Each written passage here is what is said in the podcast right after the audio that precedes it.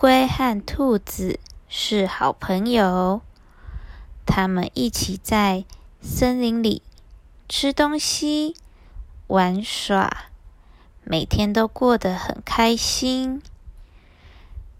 有一天，兔子邀请乌龟比赛赛跑，输的要请赢的吃一顿大餐。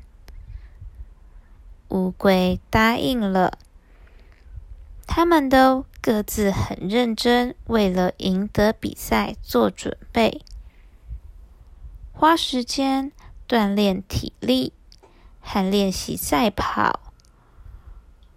不久后，赛跑的日子到了，比赛开始，听到猴子的鸣枪声。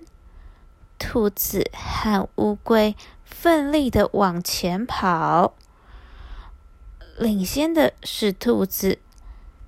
它有强壮又灵活的腿。渐渐的，和乌龟的差距越来越大。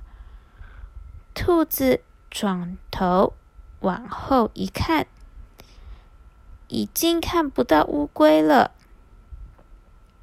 疲惫的兔子看到前面有块大石头，它打算坐着休息一会儿，再继续出发。